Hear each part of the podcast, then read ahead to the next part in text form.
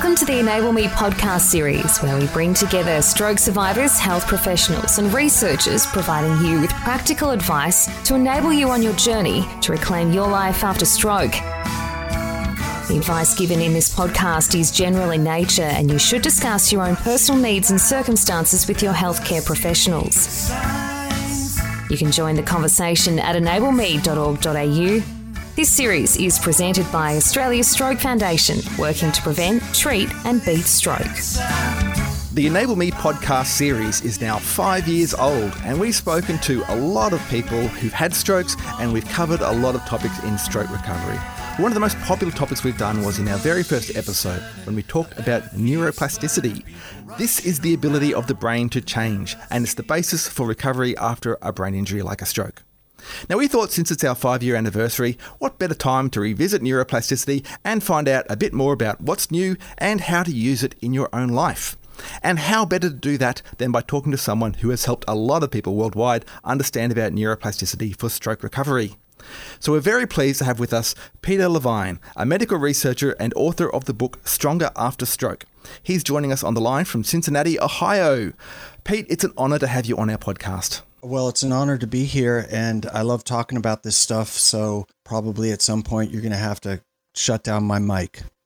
Well, we're going to have a challenge to uh, control ourselves as well because I have helping me with this conversation today um, young stroke survivor Saran Chamberlain. Now, Saran, she has also helped a lot of other stroke survivors. She founded the YESS SA Network, which stands for Young Enabled Stroke Success South Australia, and she currently coordinates engagement for the Stroke Foundation's Young Stroke Project.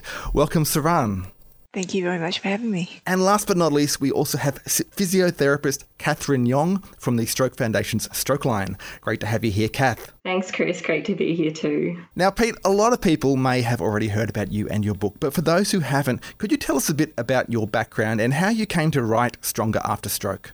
Well, I get this question a lot, and uh, I'm always sort of flummoxed about where I should start. So I guess I'll start in with my first college degree I went to George Mason University, which is just outside of Washington, D.C., and got a degree in communication. But during my high school years and my college years, I was very interested in being a drummer in, in rock bands and uh, being the hyperactive person that I am. So um, after college, I moved to Austin, Texas, which is a big music town, a big college town here in the States, in, in the great state of Texas and almost immediately got into a band that almost immediately got signed to a major label, MTV, touring, uh, the whole thing.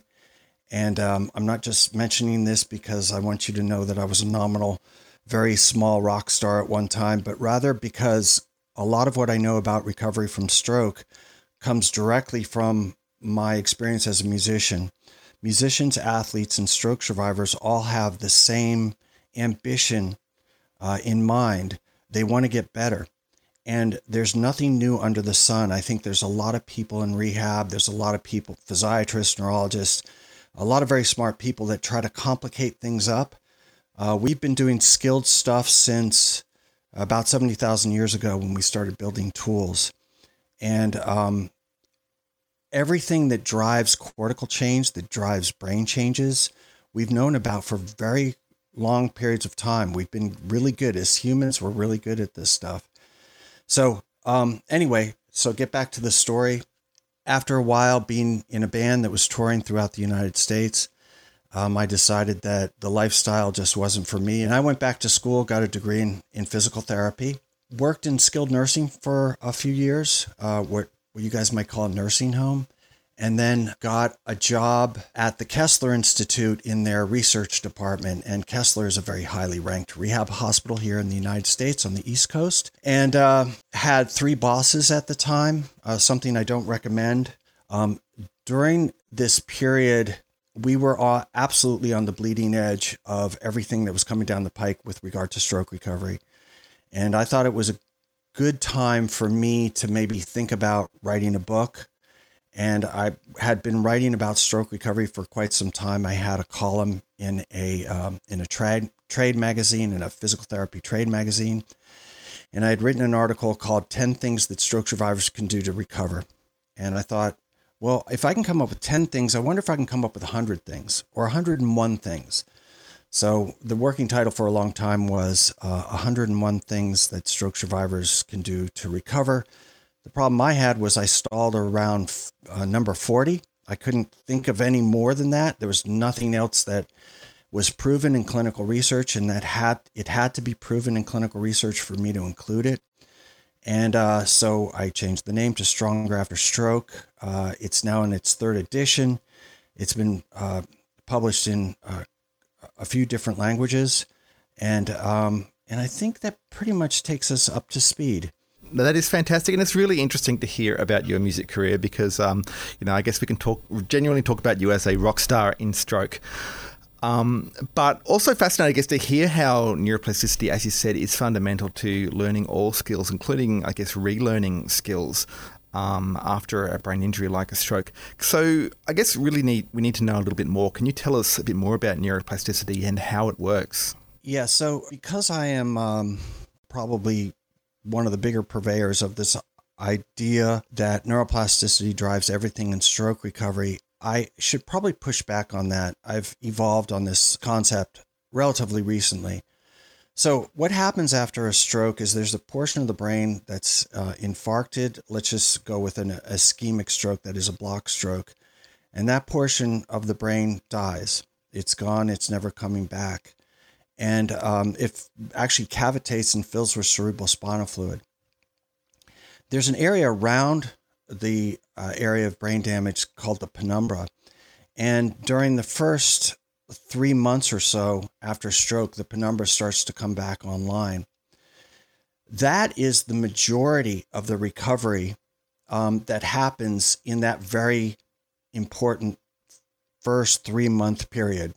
So, w- what happens is, as that penumbra, this peri-infarct area, the, the neurons that are still alive, um, right after the stroke, they're stunned. They're said to be stunned. It's a process known as cortical shock, and the neurons that are is much bigger than the area that's infarcted. They're alive. They're just not doing anything for the first little while um, after the stroke and uh, the first few months.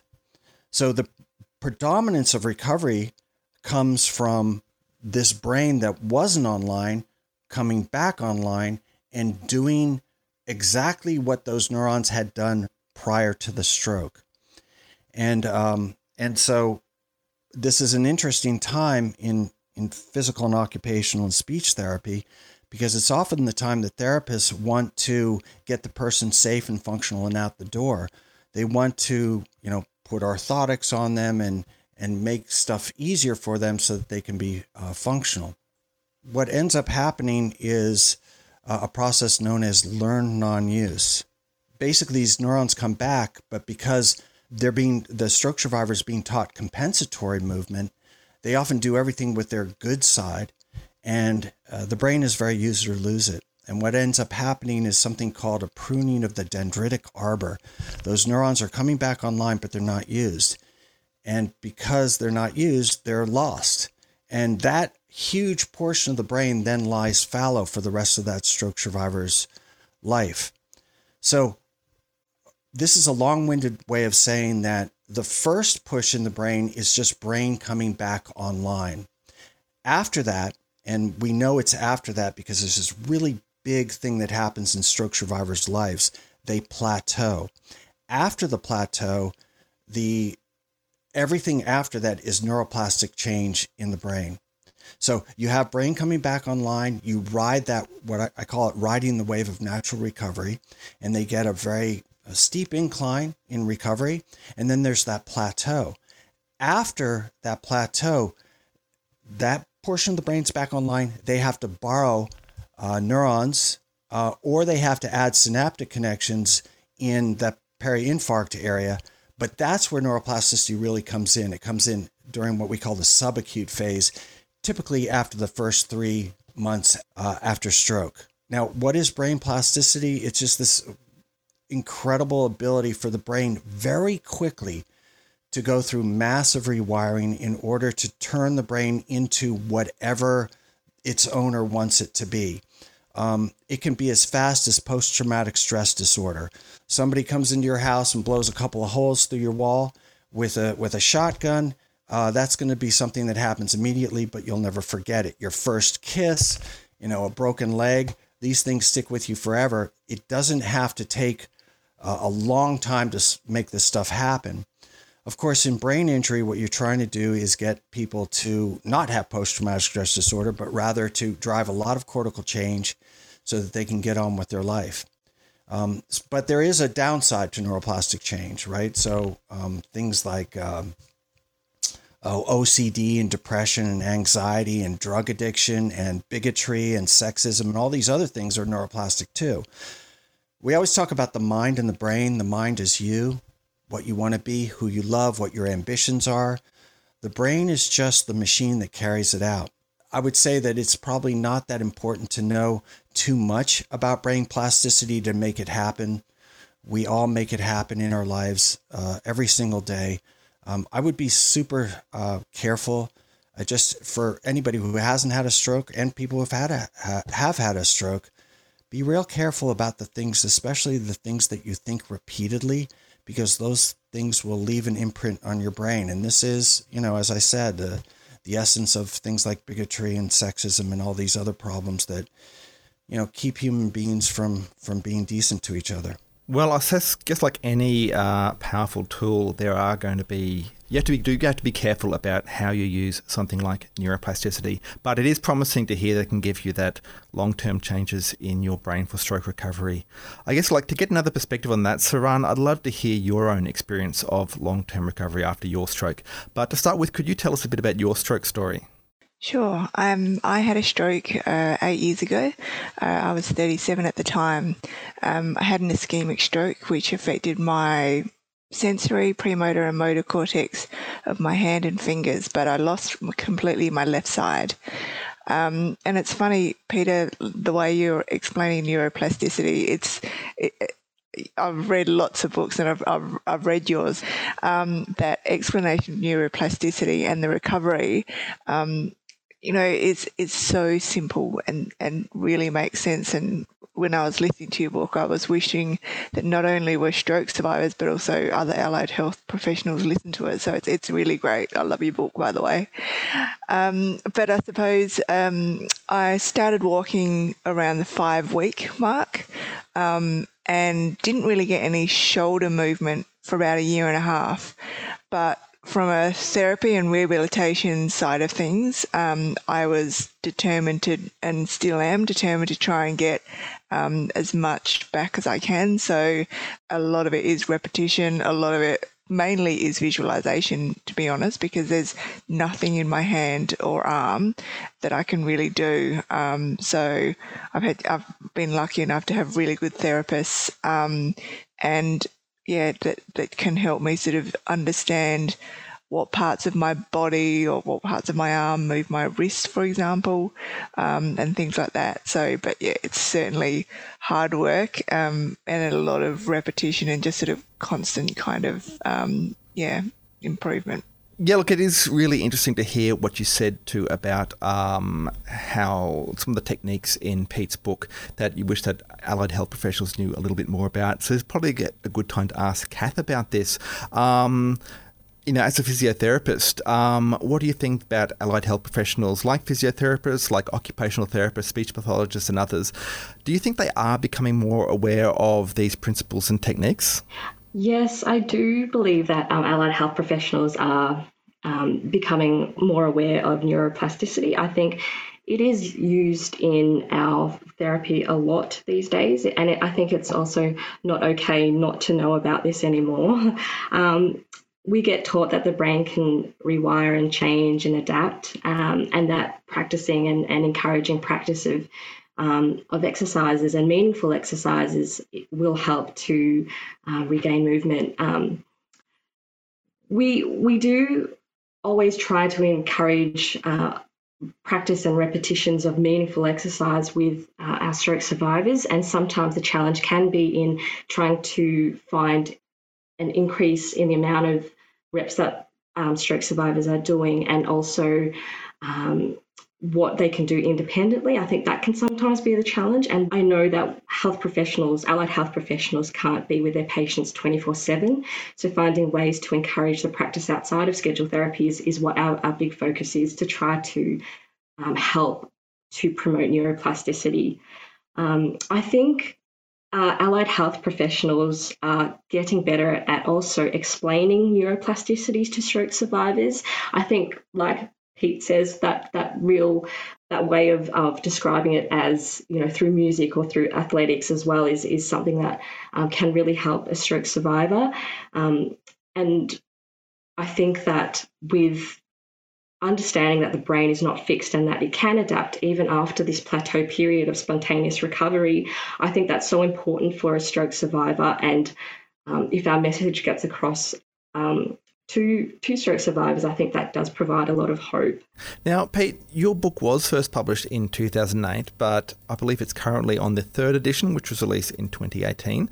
I imagine, like us who've been doing this podcast for a few years, you've seen quite a few changes in that time.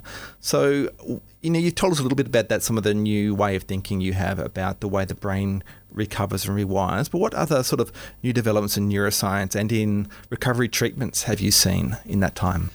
Well, our lab has been really on the bleeding edge of this for quite some time. I know you sent me a link for an article about transcranial magnetic, transcranial magnetic stimulation, TMS.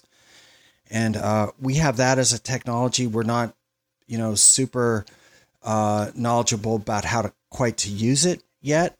Um, I, there's stem cell research in, in which um, stem cells are injected – uh, into the brain right around the area of infarction um, in order to um, have those stem cells differentiate into uh, uh, new neurons. Um, that's another one that you know we're waiting for it to show its real promise. I think TMS falls in that category as well. What I've always been interested in is, and I think um, Kat kind of touched on this when she talked about how like you're really looking for stuff that people can do at home because there's just not enough therapy time and therapists are expensive and therapy is expensive and you can't just run to the clinic every time you need a, to to get better. Um, you got to do it on your own at some point. So those are the ones that have always fascinated me and um, maybe this will will help uh, Saran uh, as well so, one of the things that I've been sort of focused on recently is uh, our lab did a lot of the seminal work with regard to mental practice after stroke. And mental practice is something that musicians, athletes do all the time. It's this idea of pre imagining an event. So, if you imagine a movement that you do well, the portion of the brain that lights up is exactly the same portion as the portion when you actually do it. Um, not only that, but the muscles involved in the thing that you're imagining, the movement that you're imagining, those muscles will fire in the same duration and in the same order as if you actually do it. They just fire very minutely, almost like a dreamlike twitch they'll have. It, it wouldn't be visible, um, nobody be able to feel it, but with electromyography, you'd be able to pick it up.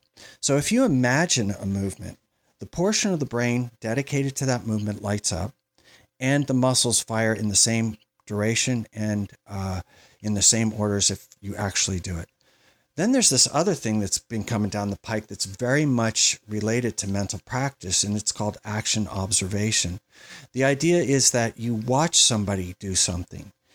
The portion of your brain dedicated to what they're doing lights up, and um, this is one of the things that I'm sure you guys have heard of mirror neurons. Uh, mirror neurons have to do with empathy. So you actually feel what that other person is doing through their movement. A great example is if you've ever watched kids like play soccer and you see the parents on the sideline, especially if they're little kids and they really don't know what they're doing, the kid's standing right in front of the goal and he's just not kicking the ball into the goal. And you see all the parents say, kick it, and their legs are moving out. They're empathizing with the movement that they want that child to do. Um, if you if you're a musician, a, a good way to become a better musician is by watching musicians that are better than you. So when you observe that action, that portion of the brain in your brain uh, that would do that action will light up and the muscles will fire. So you have three situations that you can use in order to drive cortical change even before you move. Um, one is mental practice, one is action observation where you observe some somebody else. And the other one that drives cortical change as well is movement itself and lots of repetitions of movement. Um, I would say for Saran, the, the other option is because I think I heard her mention that she isn't moving yet. But another thing that you can do is is mirror therapy, where you look in the mirror at your unaffected side. So imagine taking a mirror and splitting yourself left and right, but the reflective part of the mirror is focused towards your good side, if you don't mind me calling it the good side. And you uh, do something in the mirror and you look in the mirror and you can see your good side moving, but it looks like your bad side moving. That also drives cortical change. So you would get changes in the portion of the brain dedicated to the bad limb simply by looking at the good limb in a mirror. So there's three options: mental practice, action observation, and mirror therapy um, that can be used as a precursor to jumpstart the brain so that then you can go into a lot of repetitive practice. Saran, does any of this resonate with you? Or I should say, ask maybe, are your neurons lighting up accordingly? They are certainly. Um, I do a lot of um, visualization of moving my left hand and fingers. Um, so I work my way down visualizing my bicep, tricep, forearm, wrist, and then I get to my hand. And I've been doing it for quite some time. Um, and again, there's there's no movement at all. I can feel the different muscles actually starting to fire off in my arm that that use that actually you know move those fingers so i have been feeling more or should i say visualizing more which is really exciting here in south australia we have some video software that we are trying to get some funding for where it could take photos of people sort of moving and, and taking the still shots of them. And what i worked out was that as soon as i did it i felt my left side completely lightened. Like I've got a lot of pain and, and heaviness in my left side of my body. It was it was really quite amazing. And the more often I did it, the longer that feeling of lightness um, sort of lasted. The brain can do amazing things, and I've I've you know found out obviously the, the harder way, but um, um, I'm just hoping one day that, you know, it kicks in enough that it will take over what my what that part of my brain that my left arm, you know, could do. Okay, now one of the questions I wanted to ask you, Pete, I guess, is this. Uh, it sounds like it can be. Uh, it is a long journey. It's a lifelong journey. Um, stroke recovery, uh, and some of the treatments, some of the exercise and things, as we've heard from you and from Kath and from Saran, requires a lot of practice and a lot of repetitions, um, which must require quite a bit of motivation to keep going. Uh, how do people stay motivated through this through this journey? You know, I bet Saran would probably be a better person to ask. This is another thing I punted on in my book. I actually got a stroke survivor to to explain to me um, what it was that made her stop trying to get better, and um, she said that she had gotten so much better that she was able to live her life to the point where they that she didn't have to obsess about getting better. So that's it's this nexus, right? Where you're living your life to the point where you don't need to recover anymore to live your life. And for different people, that's, you know, sort of, um, that's a question that they have to answer. At some point, you know, some people don't get better. And of course, we're all hedging against our natural aging as well. So even if a stroke survivor is not getting better, um, specifically, they still have to work in order to keep away, you know, aging itself. Um, I would like to, though, if I very quickly go over the number of repetitions that we think it takes in order to drive cortical change after a brain injury. And I'll, give you three numbers um, 1200, 30, and 400. So 1200 is the least amount of repetitions that you would have to do in somebody who's had a brain injury, um, in order for two things to happen, first of all, they get more active range of motion, that is measurable movement. And the uh, second thing is that the portion of the brain dedicated to that movement hypertrophies. We use functional magnetic resonance imaging for that. So uh, you need 1,200 repetitions. The second number I'll give you is is 30.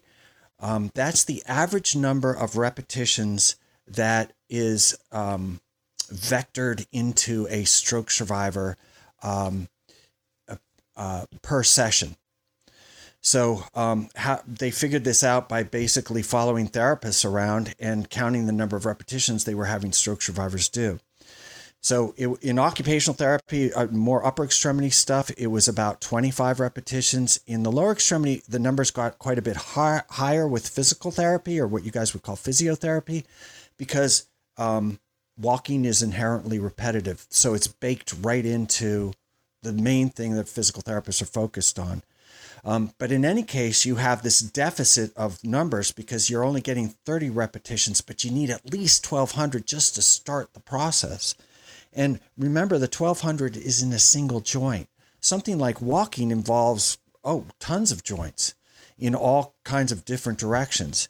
So you have this deficit. You need a lot of repetitions.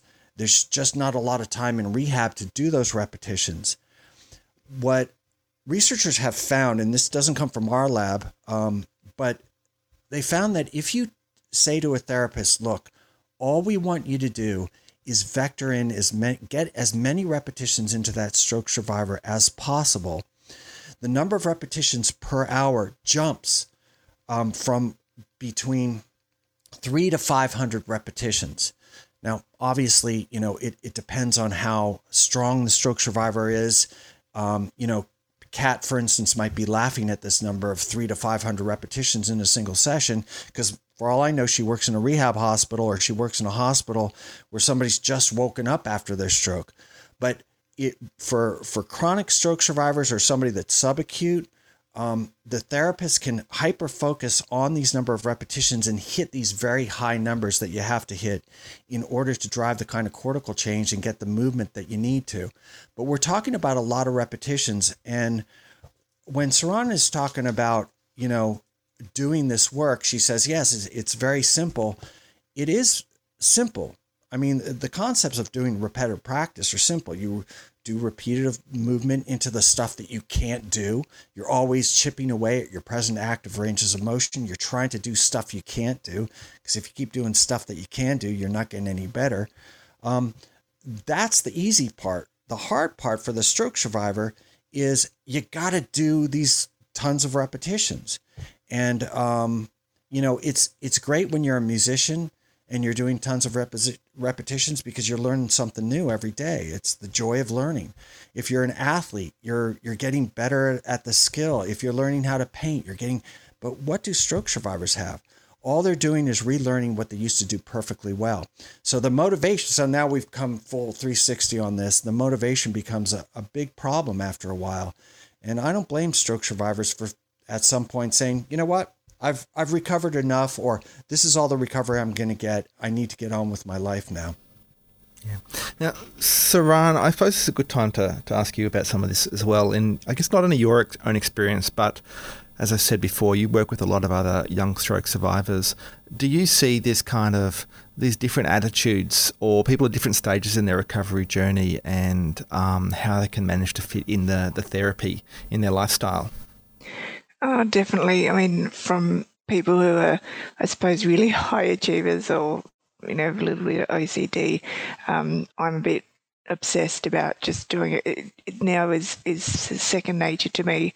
Um, I just tend to do it automatically um, because I've been trying for so long.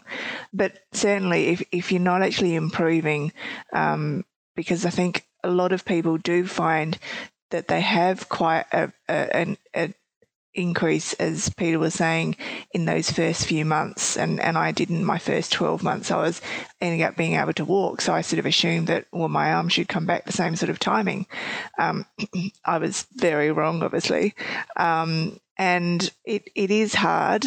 I think, you know, everyone sort of has dips, but um, a lot of what we're trying to, you know, put across for people that I suppose are, are further on down the track, like myself, is that you know you celebrate the small wins, um, and that perhaps helps you kind of go, okay, well, you know, last month I was only able to walk five minutes, um, whereas this week I've done, you know, or this month I've done fifteen, and I think in some ways that actually really helps um, to help with that motivation because it is it's hard, and you sort of think surely there's there's going to come an end end goal here, but it is a it's a journey and it sort of continues on. So, what do you think is next for you on your recovery journey? I don't think it's a next. I think it's just a continuation um, of being able to just continue on. I suppose from my perspective, um, realizing that you're not alone um, is um, is huge.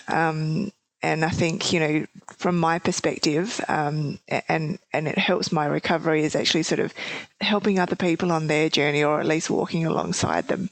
Um, but certainly, I'm I will still continue to um, work at trying to get my arm um, better as as well as my whole sort of body. Um, you know, I'm completely off center, those kind of things. But uh, I make sure I enjoy life. So I, you know, I'll, I'll, ride the jet ski even though it's sort of with one hand, or do modifications so I can kneeboard behind the boat, so still enjoy life. And and that's the thing is is making sure that you can still still do as much as you can um, through your journey, but still be involved in, for me, for my family's life. Excellent. That is uh, that is some great advice and a great attitude to continue being part of the the community. Um, Pete, we don't have much time left, so could you? Um, I don't know. It's a, it's a very big question. Um, what would be the main message that you would give a stroke survivor? Yeah, so that is a big question. It, it depends on the stroke survivor. Um, for Saran right now, what I would say is there is this technology called electromyography, but I'm talking about surface electrodes. And um, if you can get a, a, hold of of that technology, electromyography or EMG, so that you can prove to yourself that those messages that you think that you're hearing or you're feeling or that lightness that you describe, maybe that is happening in the muscles. It's just so low level that it's not showing anything. I am absolutely amazed that you jet ski. I'm afraid of those things, so so that's great. But yeah, I would say there it doesn't matter where you are in recovery. We're all getting older. We're all fighting aging um, and other pathologies. Just because you've had a stroke doesn't mean other things won't hit you in the future.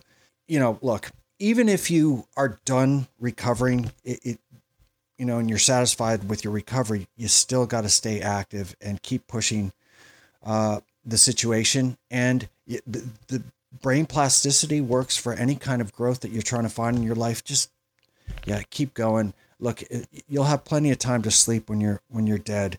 So keep keep the things rolling while you're still here. Brilliant. That is a um, a very good general advice for life, of course. Uh, Kath finish up with you. Um, we just want to summarise what we've talked about here. What are StrokeLine's top tips for long term recovery? Um, I would say I'm going to take a little bit of what Saran said actually, and, and to to know that there are those dips of up and downs, but to celebrate the small wins. I think that was a really great line that that Saran used. Um, I also think that um, making you know doing things that are meaningful to yourself in life and you know trying to incorporate practice into into life um, is is really important. And um, and yeah as as peter said as well to keep going.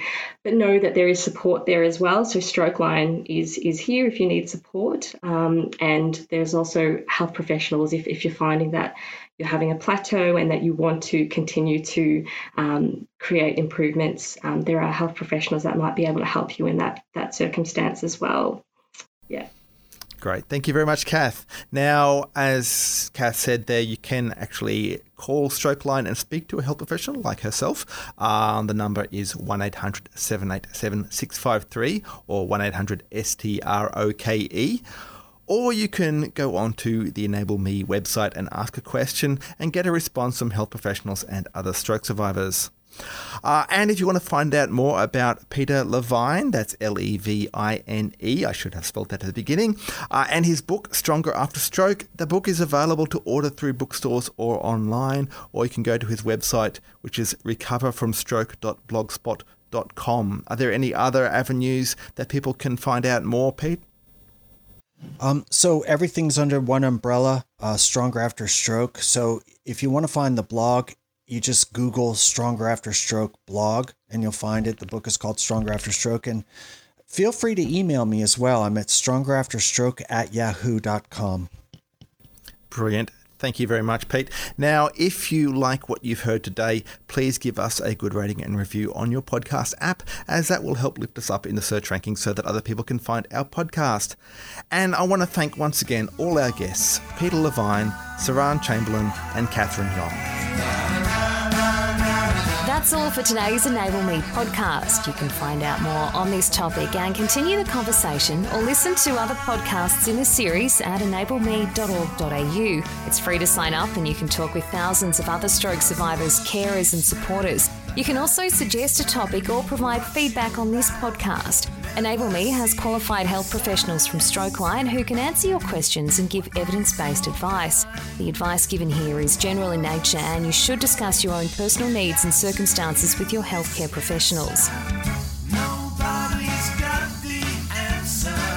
The music in this podcast is signed by stroke survivor Antonio Ianella and his band The Lion Tamers. It was recorded at Antonio's studio, which you can find out more about at facebook.com slash studio 4 F-O-U-R-99. That's F-O-U-R-99. This EnableMe podcast series is produced by the Stroke Foundation in Australia, working to prevent, treat and beat stroke. See strokefoundation.org.au.